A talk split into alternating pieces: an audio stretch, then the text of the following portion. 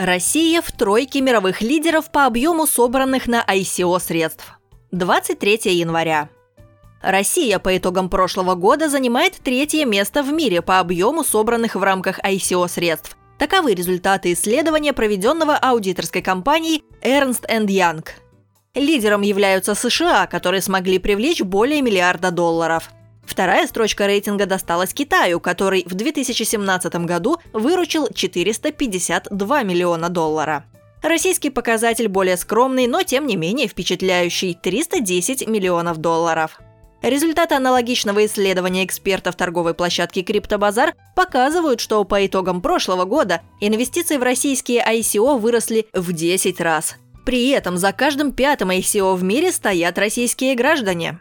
Тройка наиболее популярных стартапов представлена игровой платформой Mobile Go, русской майнинговой компанией и проектом суперкомпьютера Sonm. Они собрали 53 миллиона, 45 и 42 миллиона долларов соответственно. Средний объем привлеченных средств в расчете на один проект вырос в 2017 году до 22,6 миллионов долларов – это очень впечатляет, если учесть, что среднее значение этого показателя за последние 4 года было в 11 раз меньше и составляло всего 2 миллиона долларов. Инвестиции в классические проекты на ранних их стадиях сопряжены со значительными рисками. В случае, когда средства привлекаются в криптовалютах, которые имеют крайнюю волатильность, гарантии прибыли отсутствуют, а риски значительно увеличиваются. Однако популярность привлечения инвестиций в цифровых валютах обусловлена отсутствием ограничений и налогообложения в связи с отсутствием соответствующего законодательства.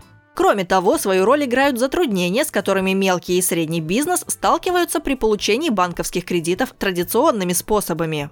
Банковские кредиты фермерам выдают с трудом, а если дают, то очень дорого. К примеру, козу куплю, а дом отберут. А после ICO я рассчитываюсь своей продукцией и обеспечен клиентами, говорит автор ICO проекта «Экосистема Калинова» Михаил Шляпников, который привлек 510 тысяч долларов и теперь поставляет свою продукцию в криптовалюте «Калион».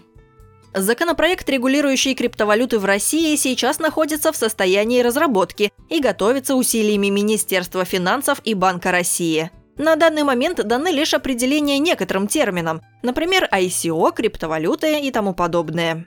В то же время Республика Беларусь в марте узаконит деятельность, связанную с криптовалютами, которую резиденты парка высоких технологий смогут вести легально, причем не попадая под налоги.